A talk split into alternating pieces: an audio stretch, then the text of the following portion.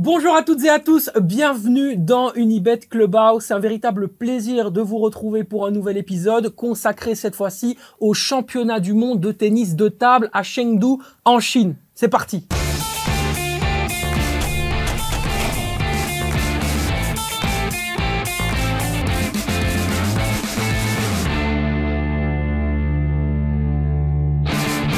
Et pour m'accompagner, un homme qui aime faire le show, Ping, bien sûr, Philippe Seb, comment ça va Mais ça va bien, merci. J'allais te présenter, attention, hein, comme champion, champion du monde dans la catégorie vétéran 40-49 ans en 2012 et vainqueur de deux Coupes d'Europe avec ton club de Düsseldorf. Est-ce que c'est correct? C'est un bon début. Allez, magnifique, magnifique. Ça, ça va présage de très belles choses. Thomas, comment ça va? Très bien. Je suis très content d'être ici, de pouvoir parler d'un sport que je ne connais pas très bien, mais que j'ai pratiqué euh, beaucoup en vacances quand j'allais au camping. C'est souvent ça, le côté récréatif de, du ping-pong. C'est le sport le plus pratiqué au monde. Il y a un milliard et demi de personnes qui jouent au ping-pong de cette manière-là il y a 100 millions qui jouent en compétition, qui jouent donc au tennis de table. Et donc la différence entre le ping-pong et le tennis de table, c'est celle-là. Mhm. Mais donc effectivement, il y a un milliard et demi de personnes qui jouent sur leur planète, sur tous les continents, dans tous les pays du monde. ça veut dire que toi maintenant qui ne joues plus, tu as toujours le côté récréatif du ping-pong, ça, ça ne te lâche pas. Tu continues à jouer. Mais je joue encore en cachette. Et ça fait 15 ans que j'ai une table de ping-pong chez moi. Je la sors tout, enfin chaque été. Donc euh, je joue euh, vraiment au ping-pong, mais je suis très nul. Voilà. Et, et ça fait 40 ans que je n'ai plus de table chez moi parce que ras je vais jouer ailleurs. oui, c'est ça. Il faut, il faut quand même savoir distancer le côté sportif et, la famille. Hein, c'est important. Euh, on va partir sur l'échauffement, le petit warm-up. Euh, on va bien sûr parler, je l'ai dit, du championnat du monde de tennis de table, mais Philippe, j'aimerais bien avoir ton regard un petit peu sur euh, euh, l'évolution de ce sport à travers le temps. du moment où toi tu étais pongiste professionnel à, maintenant, tu as vu bien sûr toute une série d'évolutions, laquelle t'as le plus sauté aux yeux et que t'as as noté, qui t'a vraiment marqué? Alors, si on fait la liste des changements sur les 20 dernières années, parce qu'en fait, les, premiers changements viennent de 2000, 2001. Euh, là, on jouait encore les 7 en 21 points, donc ça fait maintenant un peu plus de 20 ans que c'est premier à 11 points, donc ça c'est le premier gros changement. Il y a euh, l'évolution du matériel. Avant, on, on, utilisait de la colle qui permettait de, de, dilater le caoutchouc, et pendant la période de dilatation, ça allait 30% plus vite et on mettait plus d'effet. Mhm. Donc tout ça a été réduit. Donc euh, concrètement et par rapport à l'évolution physique de beaucoup de sports, ça jouait plus vite avant que maintenant, mhm. pour une question de surface. On vient de le voir d'ailleurs également à la Lever Cup, ils ont ralenti la surface pour avoir plus d'échanges, alors qu'en fait, il y a quelques années, ça allait plus vite. On peut faire le même, la même comparaison. Et alors, ben, ce qui a changé dans l'organisation, dans le marketing, etc., c'est, c'est que maintenant, il y a vraiment une volonté d'avoir un circuit mondial. Mhm. Les compétitions par équipe bah, sont presque mises un peu de côté, puisque ici à Chengdu notamment, il n'y a plus de poids de bonus pour les victoires individuelles, ce qui fait que, à part venir pour jouer pour l'honneur de son pays, euh, il n'y a aucun intérêt pour les joueurs à titre individuel. Et ça, c'est un changement qui, je pense, est regrettable mhm. parce que, on va le voir ici à Chengdu, beaucoup des meilleurs joueurs et notamment des meilleurs joueurs européens ne font pas le déplacement. Alors, justement, on va parler de, de ce championnat du monde, mais il y a une situation qui est très spéciale. Euh, tu me disais en off euh, avait notamment eu quelques, quelques coups de fil, etc. en, amont, euh, notamment avec ton frère, qu'on salue d'ailleurs, Jean-Michel. je révèle quelques petits trucs, mais, mais t'inquiète pas, je vais pas dire l'intégrité de vos propos. Je voulais te poser la question concrètement de la situation en Chine pour participer pour les Européens qui doivent aller là-bas. C'est comment? Qu'est-ce qui se passe là en ce moment? Ben Donc, il y a, euh, on est, euh, la situation de, la pandémie chez eux euh, est restée à peu près la même qu'il y a un an ou deux. Complètement drastique pour y entrer, avec des quarantaines, avec des tests PCR, machin, etc. Et donc, euh, et donc les masques partout, une séparation entre les gens qui viennent de l'extérieur et les locaux. Euh, il y a d'ailleurs, je ne je, je, je, sais pas encore d'ailleurs s'il y aura beaucoup de spectateurs, mais en tout cas, s'il y a des spectateurs entre ceux qui viennent de la zone extrêmement proche de la salle et ceux qui viennent de l'extérieur de, de à l'intérieur de la Chine. Il n'y a aucun voyageur qui vient du monde entier. En donc- plus de ça, pas de public étranger pour Exactement. pouvoir supporter les, Exactement. Donc, Voilà. les donc, Européens. on, est, on parle beaucoup de, de- des problématiques au Qatar avec une grande polémique par rapport au foot. Bien sûr. Mais un championnat du monde ici, d'un point de vue purement sportif, euh, je- trouve souvent que la, politique ne doit pas s'immiscer dans les affaires sportives et en tout cas euh, essayer de préserver le sport le plus longtemps possible. Mais ici, le championnat du monde est clairement faussé par ces, conditions qui sont drastiques. Et concrètement, est-ce que les athlètes européens vont devoir se plier à certaines prérogatives ou certaines demandes particulières du gouvernement chinois? Euh, en Ah. entrant ou en dehors du fait d'être vacciné Il y a d'autres choses qu'il faudra, qu'il faudra suivre, demander euh, Alors, euh, poser la question de savoir si on doit se plier aux, aux obligations du, du gouvernement chinois, c'est y répondre. Donc, si tu veux rentrer en Chine et si tu veux y participer, bien évidemment. Mais comme ça a été le cas pour les Jeux olympiques d'hiver qui ont eu lieu au début d'année, Ouais. euh, je ne sais pas si c'est véritablement assoupli au niveau sanitaire, mais, mais en tout cas, je sais que c'est tellement contraignant que beaucoup de joueurs européens et même, même les, les meilleurs Indiens et autres ont décidé de ne pas y aller. Mhm. Ça, c'est c'est problématique. C'est costaud, hein. franchement. euh, ça fait pas rêver. Ouais. C'est Non. c'est- c'est assez, assez délicat, notamment quand on doit, par exemple, euh, conseiller, comme ça peut être ton cas, euh, Thomas. Euh, coup, cette euh, situation-là, ça biaise aussi quelque part un peu le conseil que, que tu pourrais nous donner, Mais- par exemple, en fin d'émission. D'ailleurs, restons en fin d'émission. Mais clairement, parce qu'on le sait tous, c'est pas, c'est pas euh, inconnu. Ouais. Euh, le, euh, le tennis de table est, euh, est dominé par, par la Chine. Donc, euh, logiquement, euh, les cotes seront en faveur des Chinois. Mhm. Et euh, vu, vu les conditions qu'il y a, euh, il n'y a pas de supporters euh, étrangers, c'est tous des locaux. Bah, ça, ça veut dire que la Chine va encore dominer si, si je me, si je me trompe pas. Bah, en tout cas, il peut y avoir une petite surprise ou Une l'autre. intéressante. On veut le nom. Bah, euh, moi, je, me- je- je- la Suède, la, La Suède, Suède. me semble être à peu près euh, On va y venir. euh, le seul pays qui a une petite chance d'aller taquiner la, la Chine, mais la Chine n'a pas perdu depuis 20 ans. C'est dingue. euh, voilà. Tu m'accordes une transition toute trouvée. On va partir sur le que oui, que non. Réponse très simple. Ou tu dis oui, ou tu dis non. Ça, c'est c'est évidemment, euh, Pas compliqué. euh, je pense, la chose la moins compliquée au monde. Et certainement la rubrique la moins compliquée au monde aussi. On remerciera Ken, le producteur, pour cette idée. Alors, euh, après l'épopée des frères Sèvres, est-ce que la Belgique peut rivaliser avec les meilleurs joueurs mondiaux en tennis de table dans les cinq ans à venir? Oui ou non? Non. Non. Ok. Le Suédois de 20 ans, Truls Moregaard, est-il le seul outsider européen capable de surprendre le favori chinois, Fan Zhendong Non. Non. Allez, c'est bon, c'est bon, c'est pas grave, on va en parler. Et puis la Chine est-elle vouée à régner pour l'éternité sur, euh, sur leur sport national, donc la- le tennis de table? Non plus. Je, suis convaincu qu'il y a des cycles dans la vie. D'ailleurs, les Chinois ont dominé, ça fait longtemps qu'ils ils ont dominé. Et puis, il y a eu une génération européenne qui a été exceptionnelle de différents pays qui, euh, cumulés, a réussi à passer au-dessus, et notamment la génération avec les joueurs suédois.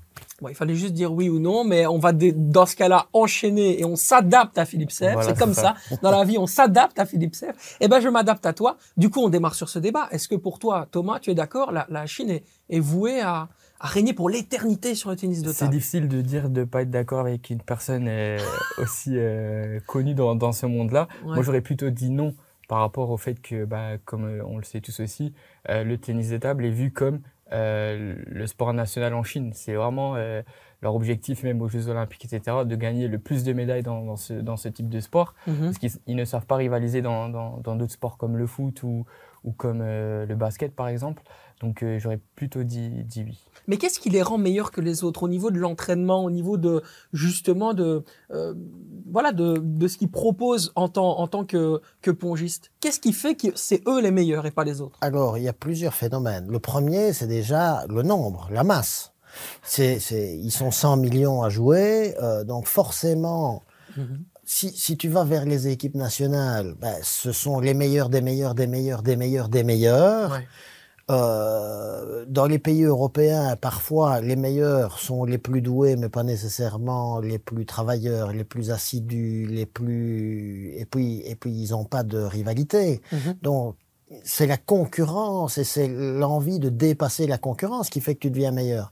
Donc ça, c'est la première des choses. La deuxième, c'est ben, leur encadrement. Donc, ils mettent des moyens financiers et ils ont des moyens financiers aussi parce que ils gagnent même toutes les épreuves du Pro Tour, dont les, les fédérations récupèrent d'ailleurs une partie des price money, contrairement à d'autres pays où c'est les joueurs individuels qui.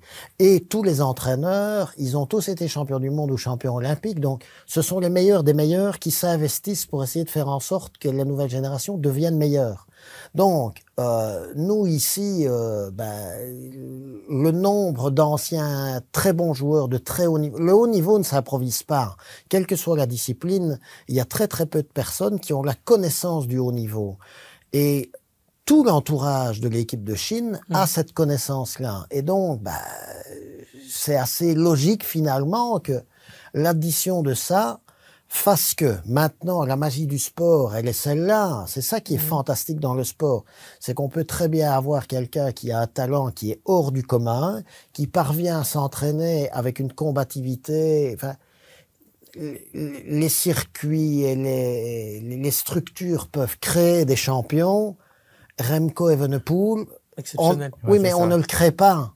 Ce type est hors du commun il tombe de nulle part. Justine Nana, à l'époque, tombait de nulle part. Mon frère tombait de nulle part. C'est ça qui est beau au sport, c'est que c'est ça que j'aime pas, justement, euh, dans, dans le table de tennis, c'est que ce sont euh, des, des, joueurs artificiels, j'ai l'impression. C'est vraiment des joueurs qui ont été vraiment formés, créés pour être des champions. Mais c'est intéressant que tu me dises ça parce que moi, j'allais justement parler de programme d'entraînement, des joueurs programmés. Est-ce que c'est ça qui fait la différence par rapport aux autres dans le côté très rudimentaire, travaillé, formaté que qu'offre par exemple le, gouvernement chinois et même la façon de régenter le, le, le pays et, forcément le sport est, est une parcelle de la société donc on peut pas l'entreprendre de manière différente. Est-ce que c'est pour ça que la, la Chine et les joueurs chinois sont voués à régner pour l'éternité? Le côté programme d'entraînement drainé, drillé Alors, donc, oui, c'est programmé pour.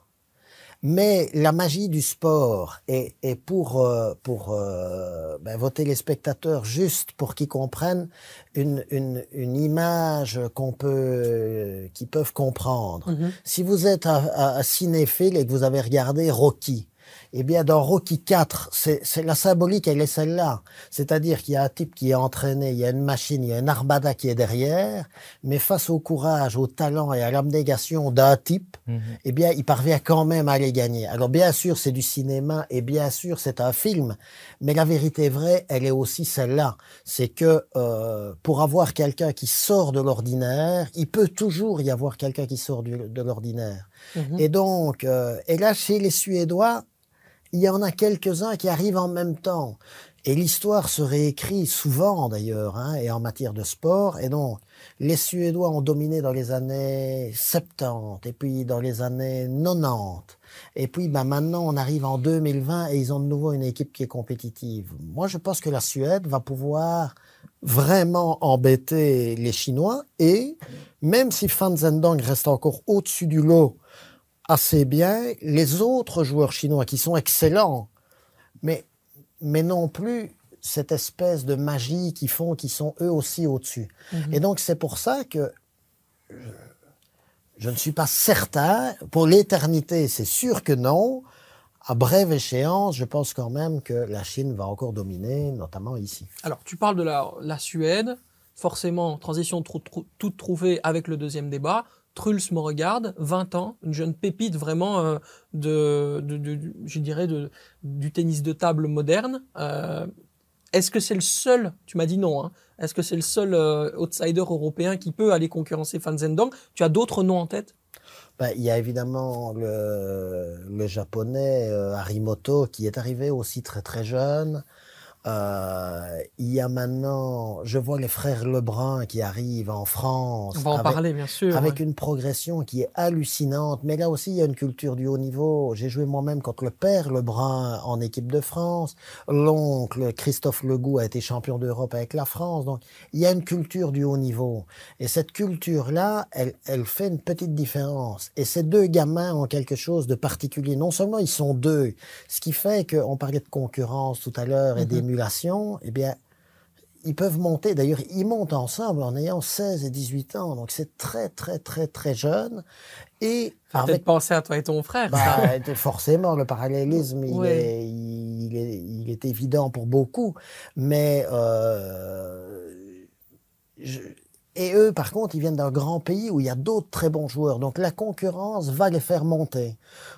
Donc les Français vont également être des outsiders. Alors de là à aller battre la Chine, on n'y est pas encore, mais on se rapproche quand même d'une vraie rivalité. Mhm. C'est intéressant, Thomas. Tu entends un petit peu tout ce que, tout ce que Philippe raconte. Qu'est-ce que tu, euh, tu retiens? Qu'est-ce qui te fait réagir? Bah, Ce qui me fait réagir, c'est qu'il euh, il parle de la Suède, de la France, donc il y a quand même des pays européens qui peuvent rivaliser avec des pays asiatiques. Et j'espère que ça continuera dans, à, l'avenir, parce que c'est important, parce qu'il y a des sports comme le tennis de table, il y a même aussi par exemple le badminton, c'est vraiment des équipes asiatiques qui font vraiment tout pour devenir champion. Et ça me fait plaisir d'entendre qu'il y a des pays comme la France, comme la Suède, qui peuvent notamment rivaliser avec ces, équipes asiatiques. Et je pense que c'est important pour, pour ce sport aussi, qu'il y ait aussi des équipes européennes. Euh, alors, qui, peut progresser. Tout ça est tout à fait vrai, mais je n'ai pas parlé de l'Allemagne. L'Allemagne qui est probablement d'ailleurs la meilleure équipe, d'ailleurs à la tête de série numéro 2. C'est le meilleur championnat dans, dans le tennis de table en Europe, non et puis, et puis il y a 700 000 joueurs en Allemagne, donc c'est un grand sport, c'est un grand pays avec une vraie tradition. Mais ce qu'il y a, c'est que l'Allemagne ici va jouer les championnats du monde sans Timo Boll et sans Dimitri Ovtcharov, qui sont les, les numéros 1 et 2 allemands. C'est pour quelle raison ça qui joue pas? Bah, pour les, raisons de difficulté, à la fois le, côté contraignant ah, d'entrer en Chine et le fait qu'il n'y ait plus de points pour le classement mondial. Et donc, dans un planning général, bah, ça devient.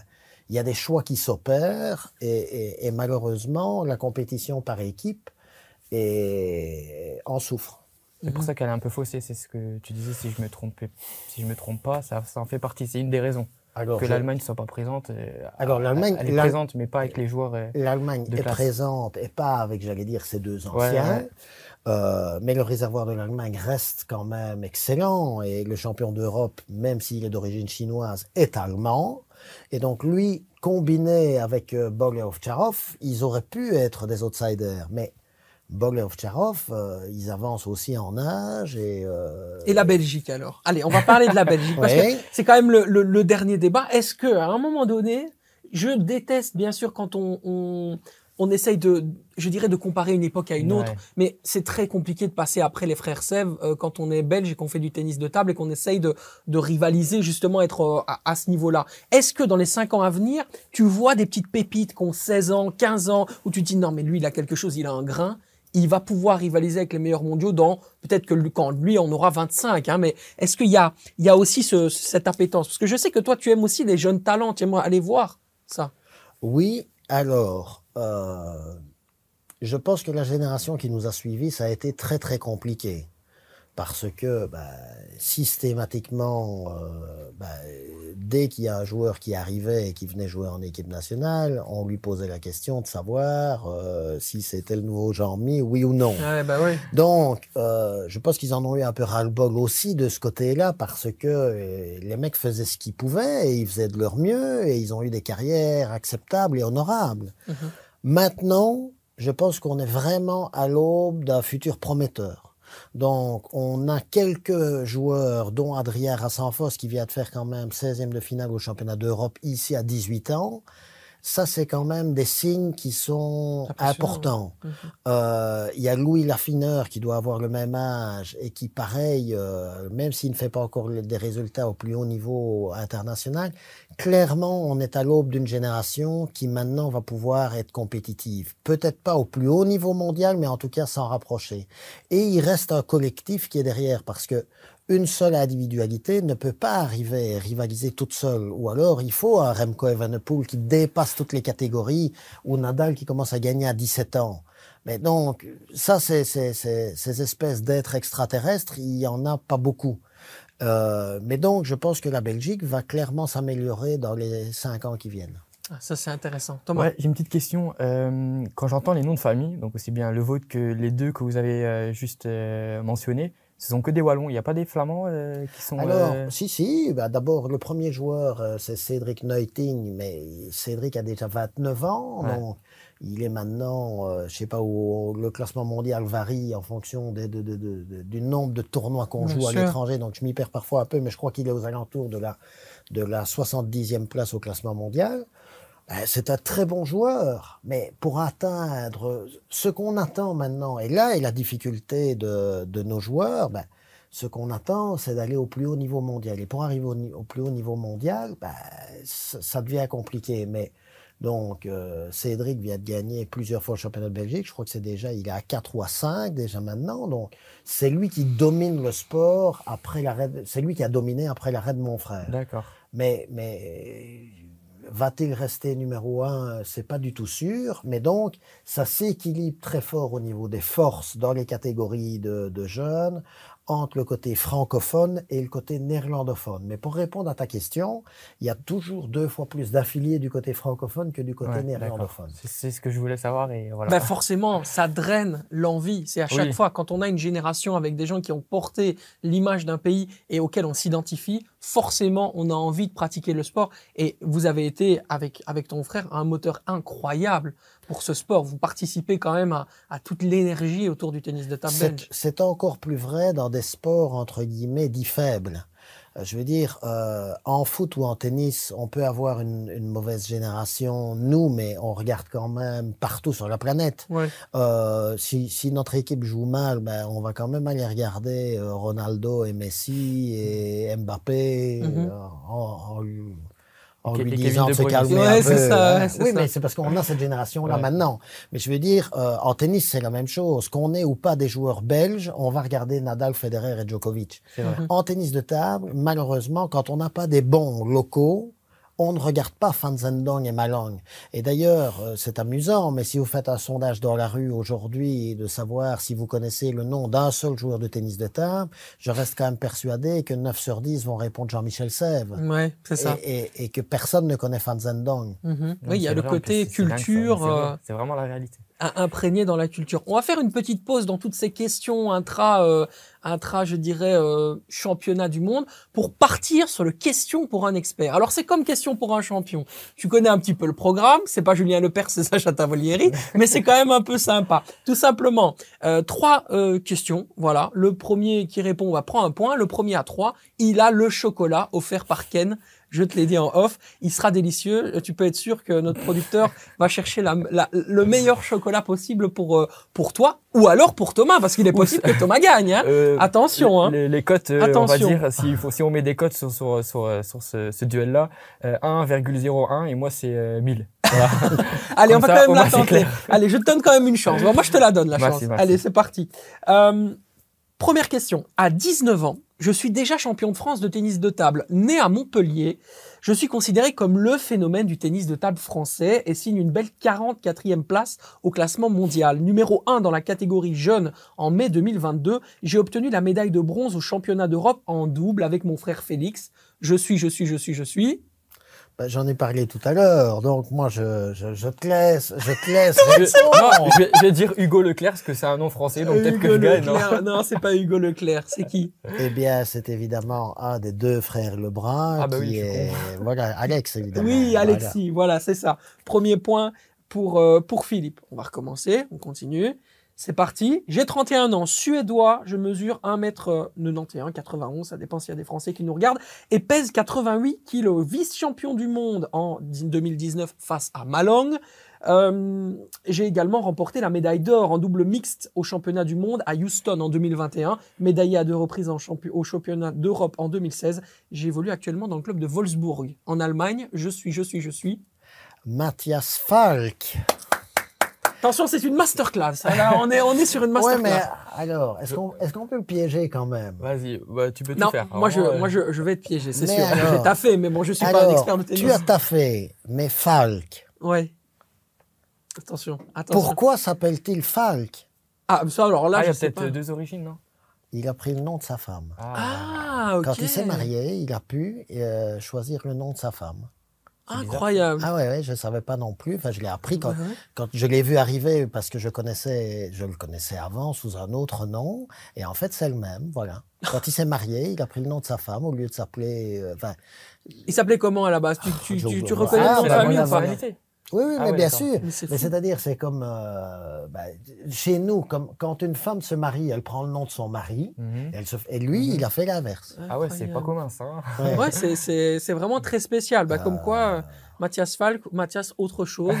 En tout cas, un des, attends, attends, attends, oui, oui, mais moi je sais. Je, je- un des outsiders quand même Johansson, je, relativement crois, je crois que c'est. Johansson. Johansson. Ouais, Bah, ça, c'est très vérifier. suédois par contre. Bah hein, je, vais, je vérifier en tout cas. Après, Allez. Falk, c'est plutôt Ouais. euh, suédois aussi. Hein. Oui, oui, Ouais, c'est- possible, c'est possible. Allez, la dernière euh, question, en tout cas le dernier petit quiz, le dernier petit indice que je vais vous donner pour répondre à la dernière question.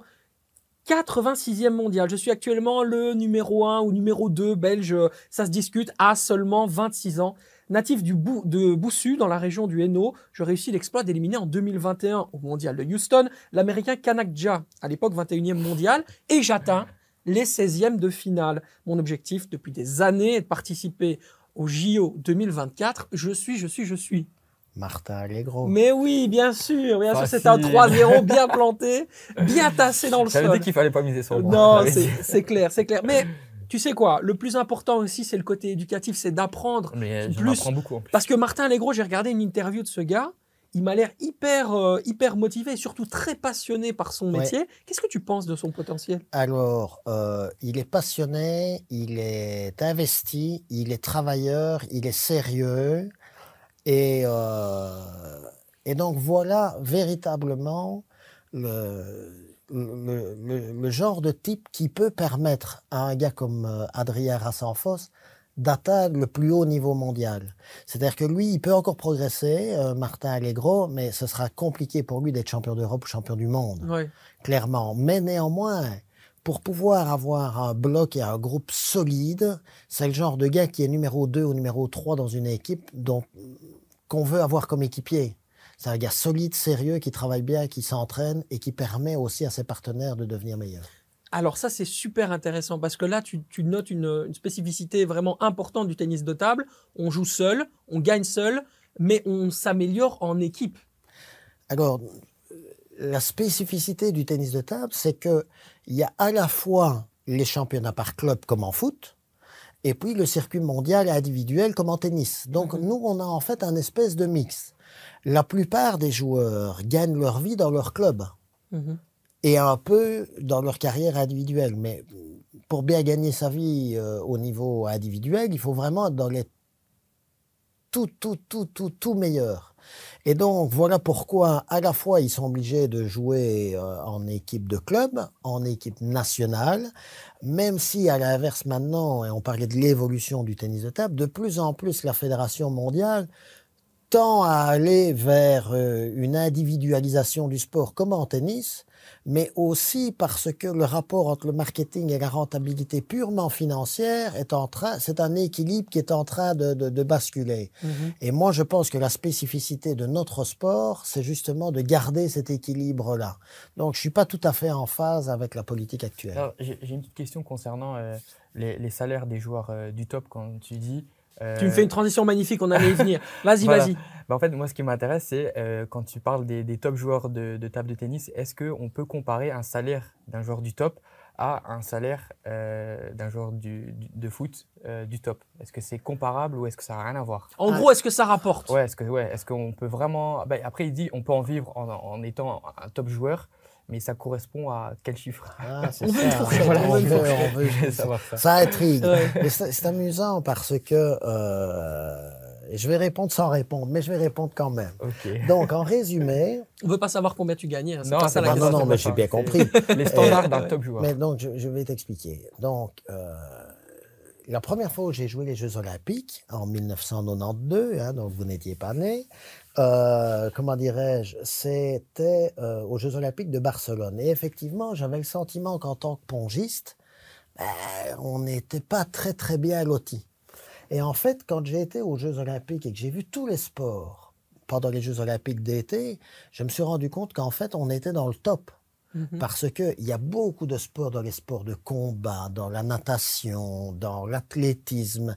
Alors oui, on va, on va voir les champions olympiques et, et- et ceux-là qui sortent peut-être un peu du lot. Et donc finalement, ben, j'ai joué moi pendant 23 ans sur le tour, j'ai gagné ma vie, toute ma vie. euh, grâce à mon sport et quelque part, même mon après-carrière vient aussi de ce Mmh. parcours de sportif. Et donc, j'ai gagné toute ma vie, mais j'aurais pas pu être entier. Donc, j'ai répondu quand même un peu à ta question. Mhm. Et euh, les meilleurs joueurs du monde, à mon avis, le meilleur joueur du monde doit avoir plus ou moins le même genre de salaire qu'un entraîneur de division 1 en Belgique au foot. D'accord. Ouais. Ok. Bon, ça, ça va. Ça, Voilà. Ça va, passe. c'est un Ouais. petit- un Mais il faut être le meilleur joueur du monde. Ouais, c'est hein. ça. Il y en a qu'un. hein. Ouais. Comment t'as préparé, toi, ton après-carrière, euh, quand t'as senti que il te restait deux ou trois ans Est-ce que tu as toujours été dans l'anticipation, de la préparation, de se dire à un moment donné, ça va s'arrêter? Ou est-ce que tu as géré un peu sur le tard et tu as laissé les choses venir vers toi? Alors,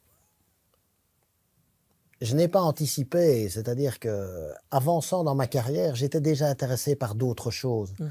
Et donc, j'avais envie intellectuellement de faire aussi autre chose. Donc, j'ai commencé quelque part euh, mon après-carrière que je jouais toujours. Et donc, euh, j'ai repris d'abord les organisations des spectacles qu'on faisait avec mon frère, et les frères Taloche et Pierre Tenis. Et puis après, j'ai commencé à organiser les matchs de l'équipe nationale et j'ai repris tous les droits d'organisation des matchs de l'équipe nationale que j'avais 30 ans. C'est-à-dire que je jouais toujours. Et donc, les premières années, pendant, pendant 8 ans d'ailleurs, hein, j'organisais et je jouais. Mhm. Donc, j'étais à la fois le manager de l'équipe et un des joueurs et un des piliers de l'équipe. Et en fait, euh, c'est quand je Comme dis- Vincent Compagnie, quoi, à l'époque avec Anderlecht, il était l'entraîneur et le manager. quoi, C'est Ouais, un ça peu de tout. hein.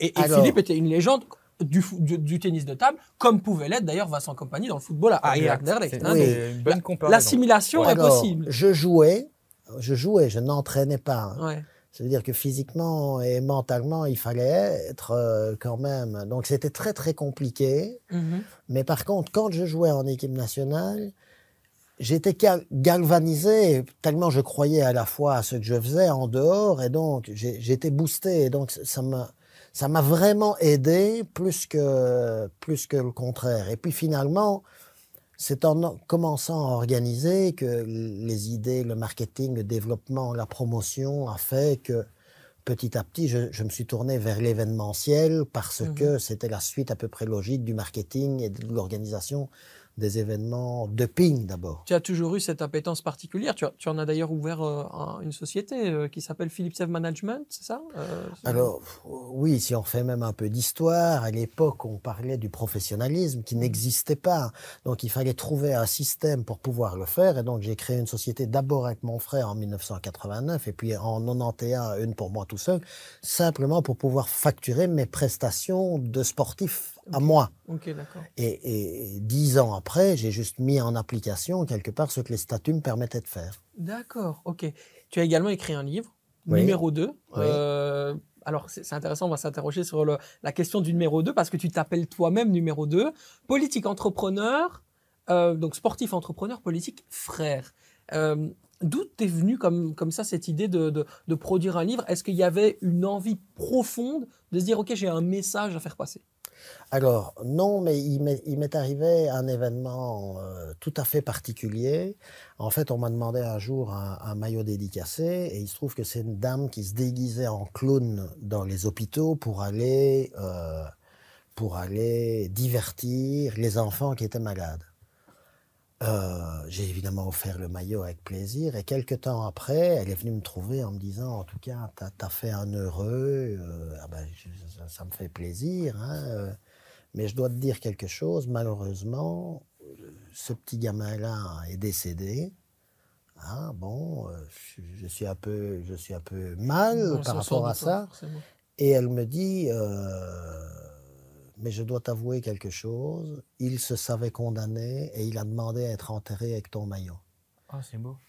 Et donc j'ai été bouleversé par ça et je me dis, mais, mais qui suis-je moi pour pouvoir générer ça? Moi, je ne suis pas Messi ou Ronaldo, euh, je suis pas Mère Teresa, hein, j'ai joué au ping-pong moi. hein. Donc, euh, je, donc je, je- je me suis dit, mais où est ma place? Et donc je cherchais un peu par rapport à ça. Et je me suis souvenu que notre père, à mon frère et à moi, nous avait écrit un texte, pas un livre, mais un texte quand nous étions adolescents en nous racontant son parcours de vie, et notamment quand il avait été, il avait eu la polio, et donc il avait été paralysé à 9 ans. Et quand il a été paralysé, sur son lit d'hôpital, il avait écrit euh, Un jour, je remarcherai, je recourrai, et je les battrai tous.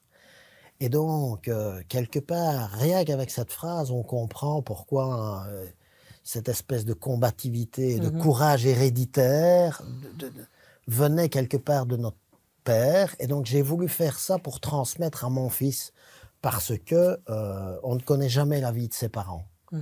Et donc, je me suis dit, je vais faire un cadeau pour mon gamin, et donc je vais m'interroger sur à la fois mon parcours et essayer de raconter un petit peu ça. Et forcément, ben, il n'y a pas une fois où on ne me dit pas bonjour, ton frère va bien. et Mhm, donc, bah oui. ben, j'ai dû, j'ai raconté. Et comme tout le monde pense qu'il connaît la relation euh, entre mon frère et moi, j'ai raconté moi-même.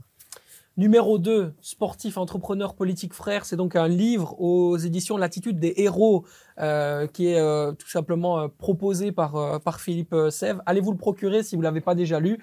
C'est en tout cas une très très belle anecdote que tu nous as donnée. Merci beaucoup pour ce moment. Ouais, bah, je vais le lire. Moi, ça m'intéresse beaucoup. Je suis vraiment ouvert à, à, livre, à lire pardon, ton, ton livre. Je suis, je suis très curieux. C'est très touchant en tout cas ce que tu nous as raconté. Merci beaucoup pour, pour ça. tu nous as un peu ouvert, ouvert ton cœur là-dessus.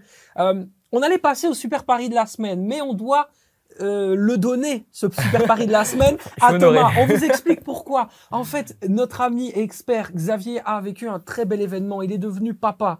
Et donc, forcément, les circonstances ont dû être un peu adaptées dans l'Unibet Clubhouse. C'est ce pourquoi, Thomas, je vais te demander d'offrir à ceux qui regardent cette émission ton conseil pour ce championnat du monde de tennis de table à, à, à Chengdu. Bah, le conseil va être très simple, comme on en a parlé durant cette émission. Les favoris euh, sont les Chinois. Je pense que les cotes vont être assez faibles. Du coup, si on veut jouer un pari safe, logiquement, on va tenter euh, les, les- les stars euh, chinoises. Mais si on veut un outsider, on a parlé de la Suède, si on veut tenter un pari euh, fun, pourquoi pas miser sur le, sur le petit jeune suédois Allez, Truls me regarde alors dans ce cas-là, intéressant. Philippe, un grand, grand merci d'avoir été dans l'Unibet Clubhouse et de nous avoir offert comme ça, euh, euh, tel un père la science, euh, euh, tout, tout, ton, tout ton savoir. Je suis très touché en tout cas par ta, par ta venue, sache-le. Thomas, merci beaucoup. Quant à nous, on se retrouve euh, dans le Clubhouse, ce sera dans quelques semaines maintenant. Ce sera avec un ancien analyste de la NBA. Oui, oui, c'est le retour de la NBA. On sera avec Duke Chomba pour parler d'un autre sport national, celui des États-Unis. À très vite.